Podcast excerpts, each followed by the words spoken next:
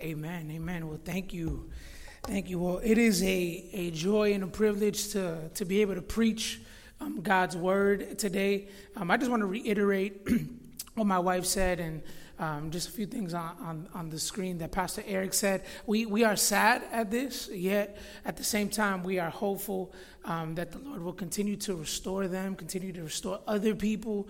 And I, I just want to reiterate let's continue to pray and let's continue to wear our mask and social distance.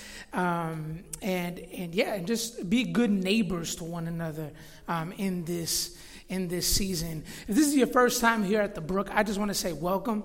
I'm glad that you're here today.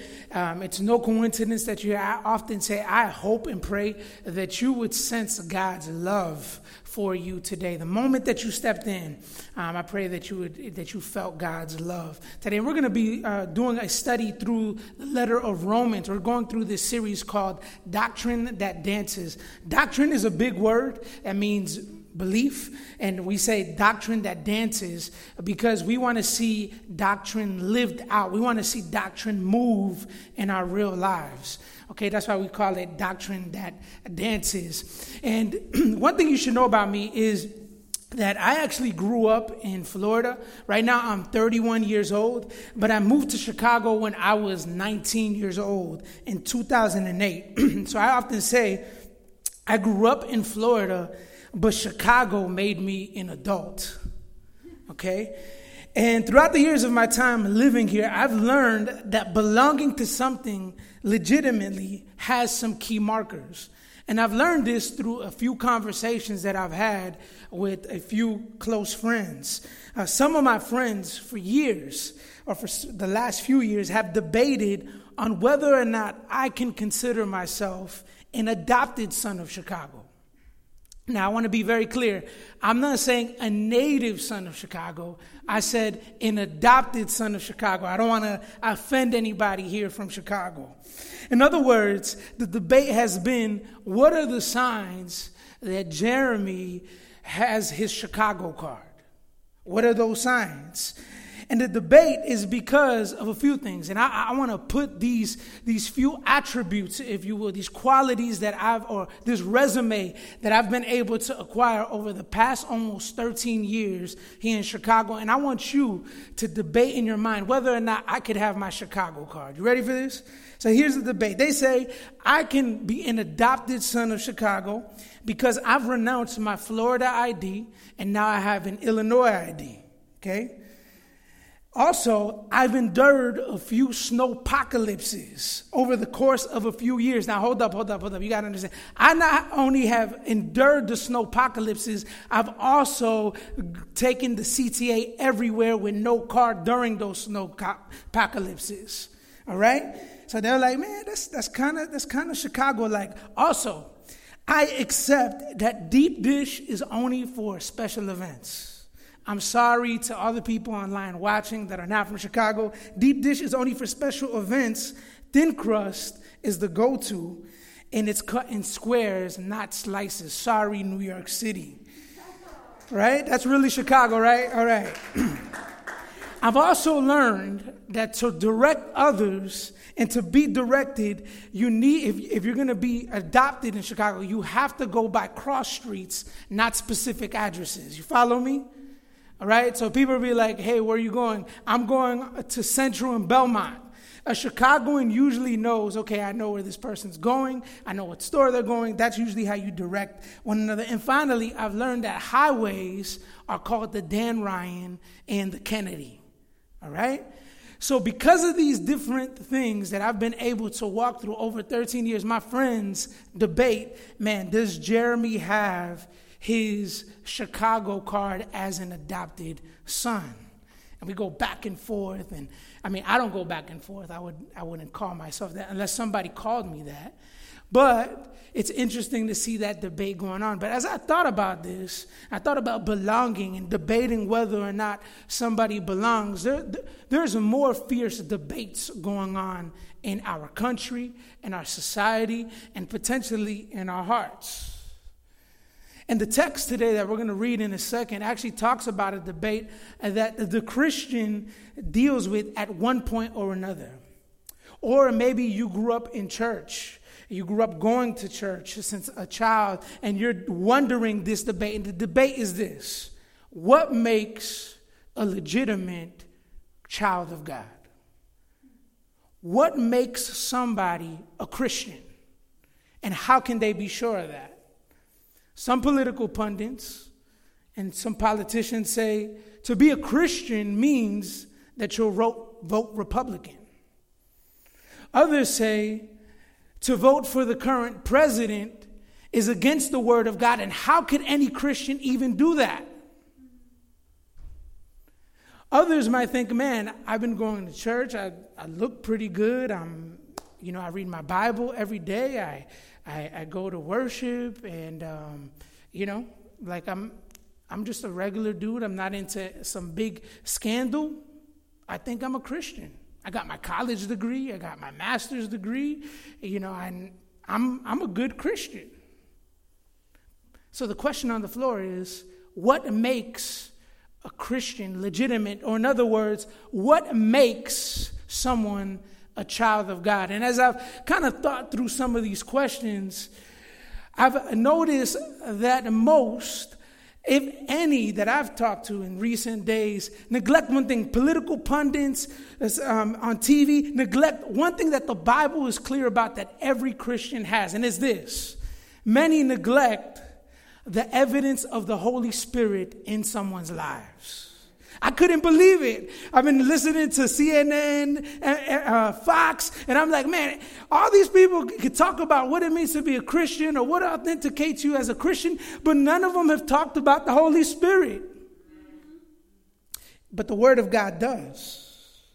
In the Bible, our ultimate source of truth and authority affirms that there's one God. And the Bible also teaches that God is three persons God the Father, God the Son, who's Jesus Christ, and God the Holy Spirit. And each person is God, yet they are one. Theologically, we call this the Trinity. And the reason why it's important to note the Trinity or what the Trinity is because what we, what we believe about God affects how we live on a daily. So, meaning, if you have a misconception about who God is, you'll probably have a misconception about who you are and how you should live. So, we need to understand who God is according to what the Word of God says.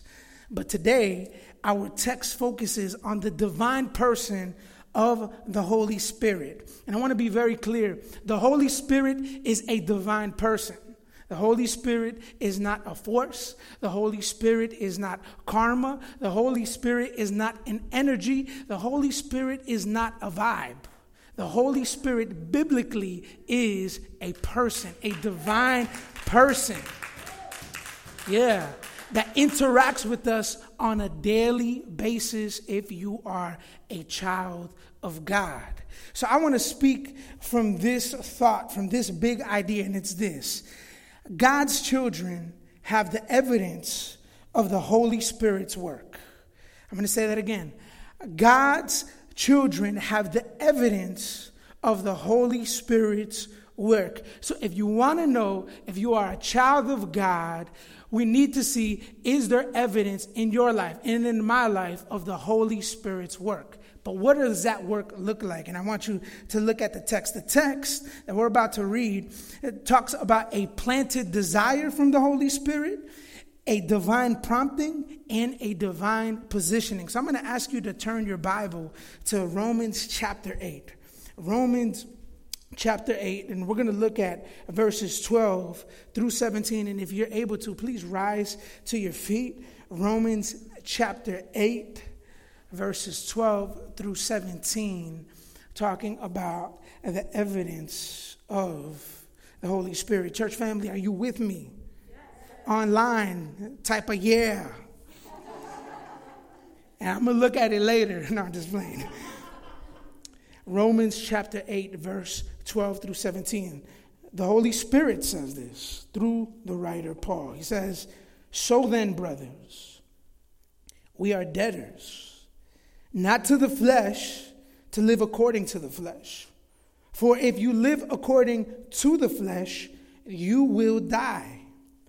But if by the Spirit you put to death the deeds of the body, you will live. For all who are led by the Spirit of God are sons of God. For you did not receive the spirit of slavery to fall back into fear, but you have received the spirit of adoption as sons, by whom we cry, Abba, Father. The Spirit Himself bears witness with our spirit that we are children of God. And if children, then heirs, heirs of God and fellow heirs with Christ, provided, provided, provided we suffer with Him in order that we may also be glorified with Him. God bless the reading of His Word. You may take your seats. We're going to talk about the evidence of the Holy Spirit. Um, I don't know what you heard, I don't know what you came with in regards to the Holy Spirit, but the Word of God is clear for us today. And, to, and the first thing the, that I want to talk about is a planted desire that the Holy Spirit gives to every child of God. So, the evidence number one that you know that you are a child of God is if the Holy Spirit plants the desire to kill corrupted habits. The Holy Spirit plants the desire for you to kill corrupted habits. Now, notice I didn't say that you are perfect the moment you become a child of God. In the Word of God, what we see in verse 12 is that God's children owe their allegiance to the Holy Spirit, not to our corrupted uh, bodies and desires. Look at verse 12. It says, We are debtors. You see that? We are debtors, not to the flesh, to live according to the flesh. What's, what's the flesh in this context? In this context, uh, the flesh is our old nature that is, is, is predisposed, is inclined to live corrupted and disobey God. That's what the flesh is. And here he says, we're no longer debtors. We're no longer obligated to live according to those inclinations if we are children of God. And also in verse 13, I want to move through this. If God's children, what we see, if God's children align to the Holy Spirit, they will experience abundant life. I'm going to read verse 13 for you one more time. If you live according to the flesh, you will die. But if you if by the Spirit you put to death the deeds of the body, you will live. It's an interesting statement that he says here. Uh, I want, I want to make a note. The Bible teaches overall that a relationship with God as children comes through our trust in Jesus Christ. It's not by what you do, it's not about what you did, it's not about what you will do. It's about your trust. The moment that you believe and trust that Jesus died and resurrected for your sins, God the Father declares you as his son or his daughter, and you're part of God's kingdom. Okay, you follow me? Okay, I'll preach it to myself if I need to. The moment we believe in Jesus Christ is the moment that we are granted eternal life. Okay? But here's the thing. In verse 11, if you were to read that, you would see that, that Paul, through, uh, through the Holy Spirit, or yeah, or yeah, Paul through the Holy Spirit is he says we have eternal life. We will have a resurrected life when we die physically. But here in this context, in this pericope or this passage, this is kind of the implication. So the kind of what if. Okay, so if we have eternal life, what does that mean for me now? That's why he starts with, We are no longer debtors. We're no longer obligated to the flesh. So, why does he say at this point in time that we will have life if we put to death the, the, the deeds of the body? That kind of sounds counterintuitive. He, Paul just said we have eternal life, yet he says we will have life if we put to death the deeds of the body. Do we have eternal life or do we still got to work to have eternal life? What is it? Is it trust or do we got to work to get a relationship with, with Christ? Well, here in this context, what he's trying to say, again, he's talking about the difference it makes that we have eternal life. He's talking about the abundant life that children of God can experience here in the now as we walk toward eternal life. You follow me? So, what is eternal life, though? I mean, what is abundant life?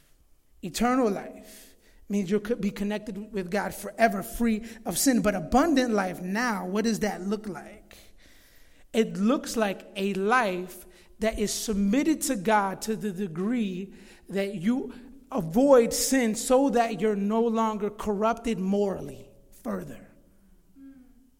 So it's a life where you continue to obey God in such a way that God begins to restore your brokenness and you live into God's wholeness that you live a life that's connected with God, that loves God, that you sense God's presence. And doesn't mean that you're, you're perfect. It doesn't mean that you don't have sin present in you, but it means that you have a life that is submitted, submitted to God in such a way that you don't corrupt your life any further. And you're free from the different frustrations that come with sin. In this, in this context, he calls that death. He calls that death. It's a spiritual a symptom, it's, it's a spiritual state, death in this context. So, again, abundant life is a life free from further moral corruption and decay. So, what does this mean for children of God? What this means is that God's children can reverse moral corruption. How do we do that? We do that in verse 13. Look at it by putting to death the deeds of the body. Putting to death the deeds of the body. I, I, like that, that phrase, putting to death. It's kind of gangster. And, and, and I like it because really what it means is you execute the flesh, you execute the moral, corrupted body that's still part of you. Which is to say that if you are a child of God, God is still working on you you're still not perfect. You still got a long way to go till he calls you home or until he comes back. So we got to put things to death. So, how does the Christian do that? How do we put things to death? It's by removing anything that gets in the way of our relationship with God. That might look like removing that TV or that, that um, computer that leads you toward pornography. Maybe it's, it's that friend that encourages you, encourages you to cheat on a test. Maybe, maybe it's, it's being around a lot of self righteous people that look down on other people because they don't live their Christian life the same way that all of you do. Maybe that's what God is calling you to do, but that's the way that you put things to death. You remove it, you take it away, and you flee from it. You put the flesh to death. You put the flesh to death, is how you begin to experience God's abundant life, free from frustration and moral corruption. But if you're like me, you know, and I know that you know, that temptation is really, really hard. It's interesting to me how many times when we try to do the right thing, it seems like the moment you resolve in your mind, I'm going to do what God is calling me to do, is the moment that a temptation pops up and you're just like, oh, I don't know what to do. And many times when we fall prey to that over time, we begin to question ourselves man, are we really children of God? Can I call myself a child of God? So at that moment, what is the evidence that you are a child of God? And in verse 14, we'll see that the Holy Spirit prompts God's children to depend on God, not to compensate for God. In other words, the Holy Spirit prompts you to depend on God and not try to overwork yourself to try to gain some sort of acceptance from God if you are a child of God. So I want to look at verse 14. In verse 14, it reads this it says, For all who are led by the Spirit of God are sons of God. So the Holy Spirit, in this context, by implication, prompts God's children um, to trust in Jesus Christ. How do I know that? I know that because of passages like John 6 or John 3, verse 6. It says this. This is Jesus' words. It says, That which is born of the flesh is flesh, and that which is born of the Spirit is spirit. Do not marvel that I said to you, You must be born again. The wind blows where it wishes, and, and you hear its sound, but you do not know where it comes from or where it goes. So it is with everyone who is born of the Spirit, i.e., the Holy Spirit. So the Holy Spirit, and here in this context, we see brings people to be child of God or causes people to become ch- children of God. This is why in verse 14 he says, For all who are led by the Spirit of God are sons of God. And the first instance of that, where you become a child of God, is when the Spirit leads you to believe in Jesus Christ. The Spirit influences you, teaches you to believe in Jesus Christ for the first time. And if this is your first time here at the Brook and you're like, man, I've never trusted Christ, I want to let you know it's the Holy Spirit who drew you here today. It's the Holy Spirit who's calling you to Jesus Christ. So, God, the Holy Spirit, influences people to place their faith in Jesus. But notice this text says that phrase, sons of God. You see that? Yeah. Sons of God is an all inclusive term to refer to both women and men. So it's not just for men. In that day, that was an all inclusive term. So anyone, no matter what your socioeconomic status is, no matter what gender you are, no matter what you've been through, the Holy Spirit draws anyone that He desires to come to Jesus Christ. But the Holy Spirit also prompts God's children to depend on God the Father when you are tempted to disobey God in this life. So, the ministry of the Holy Spirit is not only one where He brings you to faith in Jesus Christ, influences you to place faith in Jesus, the Holy Spirit also influences you to depend on God further and further throughout this life. That's the ministry of the Holy Spirit. And this is why I'm going to read verse 15. He says this For you did not receive the Spirit uh, to, receive the spirit of slavery to fall back into fear, but you receive the spirit of adoption as sons, by whom we cry, Abba, Father. Why does he say you did not receive the spirit of slavery? To fall back to fear. Fear of what? What were these first century Christians dealing with? What these Christians were dealing with was this idea that they needed to prove themselves to be God's children, that they needed to work for God's approval. And that's really fearful. Because if, if you have to work for your salvation, or you have to work in order for you to be a child of God, and from one moment to another, you could be a child of God, and the next moment, you won't be a child of God. And that's really fearful because Jesus could come back anytime or, or we could die at any moment. So this is what they were struggling with. Like, man, are we God's children? Our, our, is our eternal security, do we have eternal security? That's what first century Christians were dealing with. So he says that God didn't give us a spirit of slavery to fall back into that fear where we need to work for our salvation. That's actually wrong biblically. Here, what he's saying is in verse 15, you have received the spirit of adoption, by whom we cry, Abba, Father. Which is to say, that the moment that you became a, a, Jesus follower is the moment that you became adopted into God's family. Which is also to say that before you were not a child of God, you were actually an enemy to God. Not everybody is a child of God. And I know you'll see that on Instagram posts and Facebook posts, but not everybody that claims it is it. You know what I'm saying? Here in this text, it says that it's by the spirit of adoption that we call God Abba, Father. So here, what he's saying through Abba is that God no longer becomes our enemy, but becomes, again, our Father. And I like this because he says, we, we have received the spirit of adoption by whom we cry, Abba, Father. It's this idea of deep dependence, like, Father, I need you. There's so much temptation around me. Man, I'm so inclined to lust. I'm so inclined to lie. I'm so inclined to just do my own thing. I need you, Daddy. It's that term, Abba. I need you, Daddy. Help me.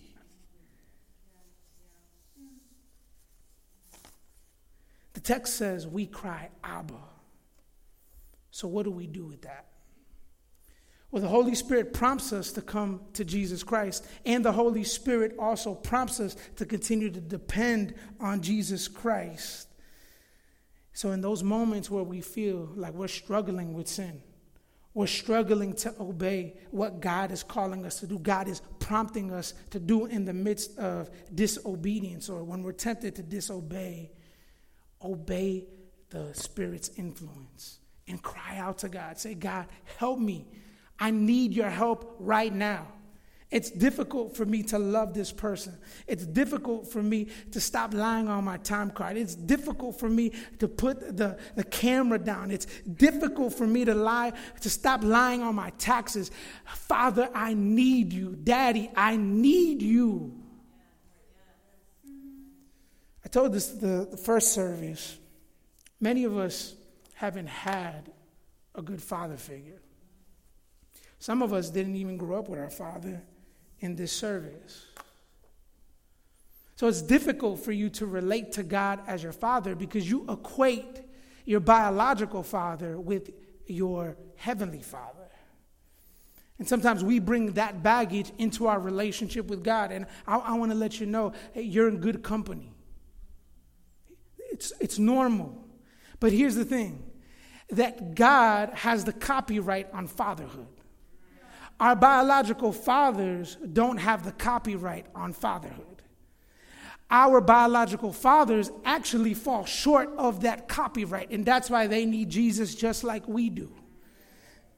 So, with that being said, we depend on God and we can be sure that God will help us because He is a Father who helps. He doesn't abandon us or he's not absent when he's with uh, when he calls us his children like many of our biological fathers.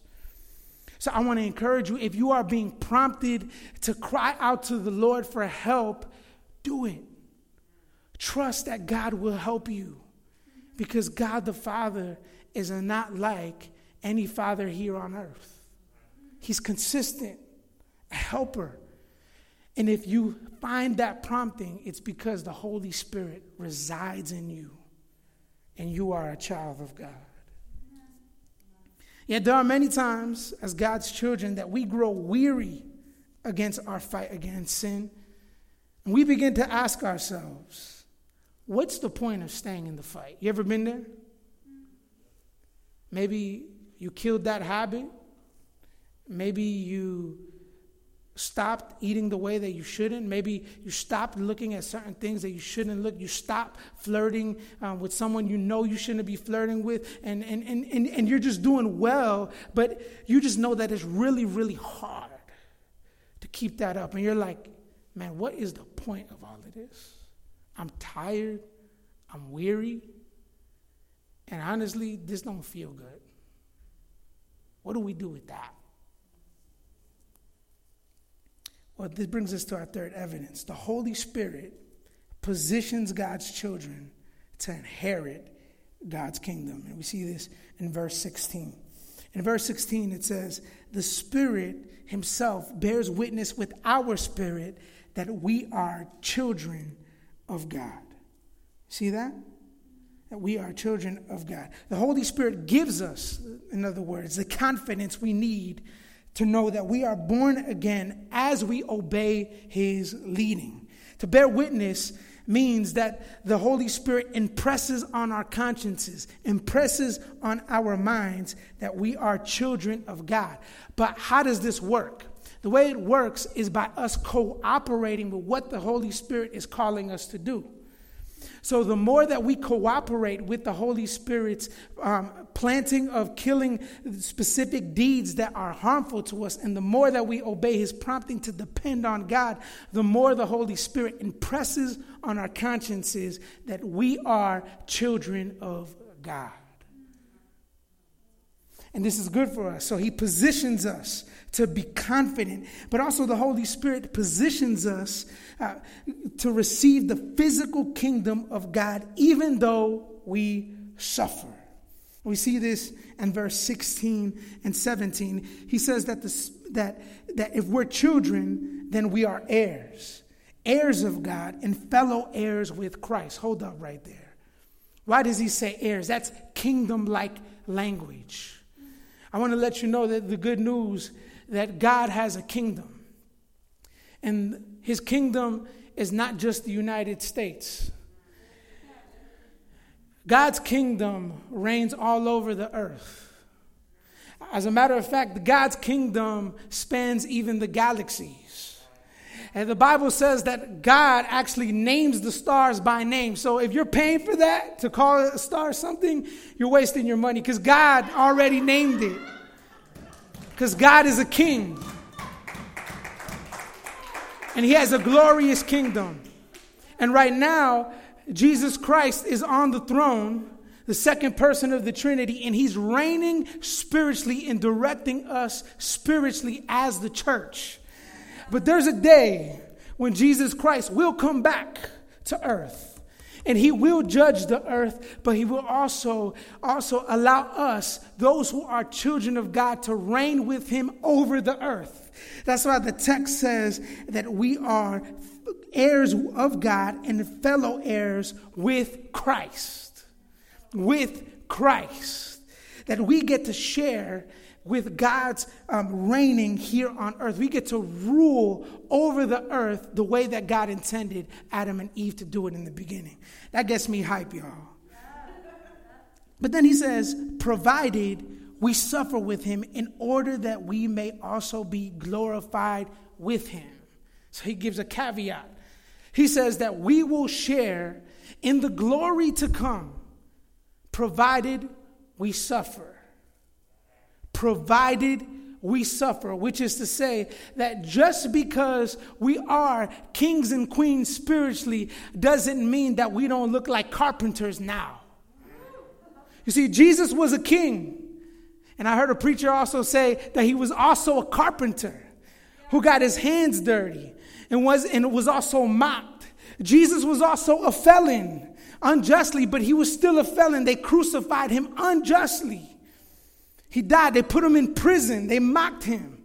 He suffered, yet he is reigning in eternal glory right now as our king. So, what does that mean for us right now? What that means for us right now is that while spiritually we are co heirs with Christ and we are able to rule the earth as a reflection of how God rules the earth through us, we also, as we suffer, have the or will have the guarantee that we will reign with Jesus Christ physically. But here's the thing. Many who are not children of God are cool with the euphoria of God, cool with the glitz and glam, cool, cool with the lights, cool with, you know, looking godly in public. But the true test of our Christianity is when we suffer. As a matter of fact, Jesus often told his disciples, You will suffer. If anybody desires to come after me, let him take up his cross and follow me. That's what he said. So, as children of God, the true test that we are walking or that we are children of God is that we endure suffering in light of the positioning that we have in eternity. It's meaning that as we continue to focus on our positioning, as the Holy Spirit brings that to mind into our, our hearts, the more that we do that, the more that we are impressed, it's impressed on our consciences that we are children of God. I was thinking about this. There was a, there was a man named DJ Official. He was a DJ um, who really, really renowned DJ. Was a believer, did a lot of great things for the kingdom, and he uh, just he he had some sort of bone marrow cancer. And on the final days of his life, he tweeted this. I, I couldn't believe it. He said, "I trust God more now than I ever did before." You see, the biggest threat to us walking with Christ is not the temptations that we face. You want to know what the biggest threat to us walking with Christ is? It's success. It's when everything's going all good. But see, when we suffer, we have no other hope but to remind ourselves of our position that we will inherit God's physical kingdom here on earth. And if there's something in your heart or in your mind that continues to lead you to hope in that, then you are a child of God. You might fail, but you are a child of God. So, if these are the evidences divine planting, a divine prompting, and a divine positioning then what should we do right now? What difference does that make for us right now in the next hour? If you're here today and you're like, man, this is the first time that I, I sense those things in my heart and in my mind, that's the Holy Spirit calling you to place your faith in Jesus. If you know that you're a child of God and you're like, man, I have those evidences in my life. I just want to I want to affirm you that you are a child of God according to God's word. But that's not good enough. What do we do with that? What we do with that is we submit to the Spirit's guidance. Submit. Let go of what you're doing, disobeying God, and submit. I thought about this. My wife and I, we were on a vacation recently. As we were on vacation, we, we went out for a hike. I didn't want to go on the hike, to be honest. I gained a couple pounds. So I sensed the Spirit of God leading me to go on this hike through this mountain. I don't even like nature. So, like, I was like, man, I'm just going to go. You know, I love my wife and I also love these people. So, we're going to go on this hike. And it's going to be amazing. And I'm going to be a good sport about it. But, but, but it was interesting. As we were walking um, toward the trail, um, the family that we were with, they had this son. And the parents told this son, they, they said, Hey, son, you can do whatever you want on this mountain as long as we're present and as long as you follow these guidelines. And one of these guidelines is that you don't run up and down the mountains. Capiche? Son said, Capiche. So we were on our way, and at one point, the son ends up doing what many of us would do. Not that I would do, but many of you would do. He begins to run up and down the slope of this mountain. And this is the Smoky Mountain. So he's running up and down, up and down. And at one point, as he's running, he kind of loses his footing and he, gravity just pulls him. And he's running so, so fast. And then it was like a split second. There was a tree that was coming his way. In the moment that he was about to smack that tree, miraculously, you could ask my wife, she was there. Miraculously, miraculously, he stretched out his arms and he stopped himself gently. It was crazy, y'all. The father and the mother, they run down to him, and tell him, Son, why did you disobey us? And he was just ashamed.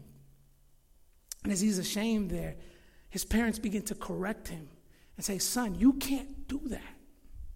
You can't do those things because this will put you in danger, son. You could have lost an arm.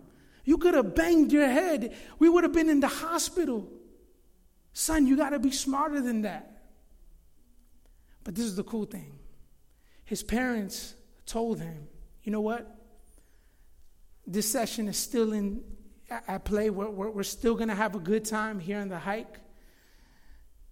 And it's all good. You could, you could still enjoy this landscape, yet the consequences of your disobedience are on you, and you can't do everything that we once told you to do. You were able to do. But the father, I remember him telling him, Son, I'm here with you. I'm present with you. We're not just going to abandon you because you make a mistake, because you're ashamed. I'm with you, and we're going to have a good time. You're going to face the repercussions of your actions, but we're going we're going to overcome that, and we're going to have a good time. Like this story, if you place your trust in Jesus, your status as a child of God will never change. The, the presence of the Holy Spirit living inside you will never change. But that doesn't mean that you won't face the consequences of your disobedience. Many of us here might be running down the slope of lust down the slope of lying, down the slope of, of pride, down the slope of, of misjudging people, down the slope of not wanting to gather with the body of Christ because you say everybody's fake. You, I mean, you're running down the slope and you're about to hit a tree and face the consequences of your sin. And then others here are facing those consequences right now. I got good news for you today. That if you're hearing my voice today, and if you read God's word, that's the Holy Spirit working on you to give you a new beginning, to restore you, to allow you to, to accept and experience this abundant life that God has for you. But you got to submit. You got to submit. And what does that look like? Submitting looks like confessing your sin to God, crying out to God God, my Father, I need your help. I did X, Y, and Z. It means believing that Jesus Christ died and resurrected for your sins. And submission looks like you obeying God and what He's calling you to do, taking actual tangible steps to overcome though, though, that disobedience that you have in your heart. If we do that, church family, we will experience the abundant life that God has for us now, even as we suffer. And that's good news. And why can we say that? Because Jesus Christ, through his resurrection, purchased abundant life for us. So if we submit to Jesus, then we can overcome this world question on the floor is will you do it? Will you submit to what God is calling you to do? Let's pray. Father, we stand before you, Lord, and the truth is, all of us, everyone in this building, has deeds that we've done against you. We've disobeyed you. We've said things to our spouses. We've gotten short with people, gotten prideful, we're lustful. Lord, many of us are maybe just stuck in a rut where we're, we're isolating ourselves because we're just ashamed of what we've done. Lord, I want to pray that today, Lord, you will remind people that if they have those promptings from your spirit, Lord, Lord, the work of the Spirit in their lives, Lord, I pray, Lord, that they would submit to the Spirit's work. And I pray that today, Lord, for those who may not know you, who are saying now this is the first time that they experience the Spirit's work in their life. I pray that today would be the day of salvation, the day that they place their faith in Jesus. God, and I pray that you would restore us to life, to wholeness. Lord, I pray a blessing over everybody listening through the airwaves. And Lord, I pray that you would grant us abundant life now, Lord, and help us overcome these sins. In Jesus' name, amen. How many of you guys know that we serve a God of new beginnings? Come on, don't let us stop there. How many of you guys know that because Jesus resurrected, we can be restored? I just want to remind you it doesn't matter if you cursed two minutes ago, it doesn't matter what you thought seconds ago. If you believe that Jesus died for you and you submit to the Spirit's work, you have a new beginning. And I want to leave you with this blessing as we depart from this place. It's from Numbers chapter 6, verses 24 through 26. It says this Now may the Lord bless you and protect you. May the Lord make his face shine upon you and be gracious to you. May the Lord look on you with favor and give you peace. Church family, God bless you. You are dismissed.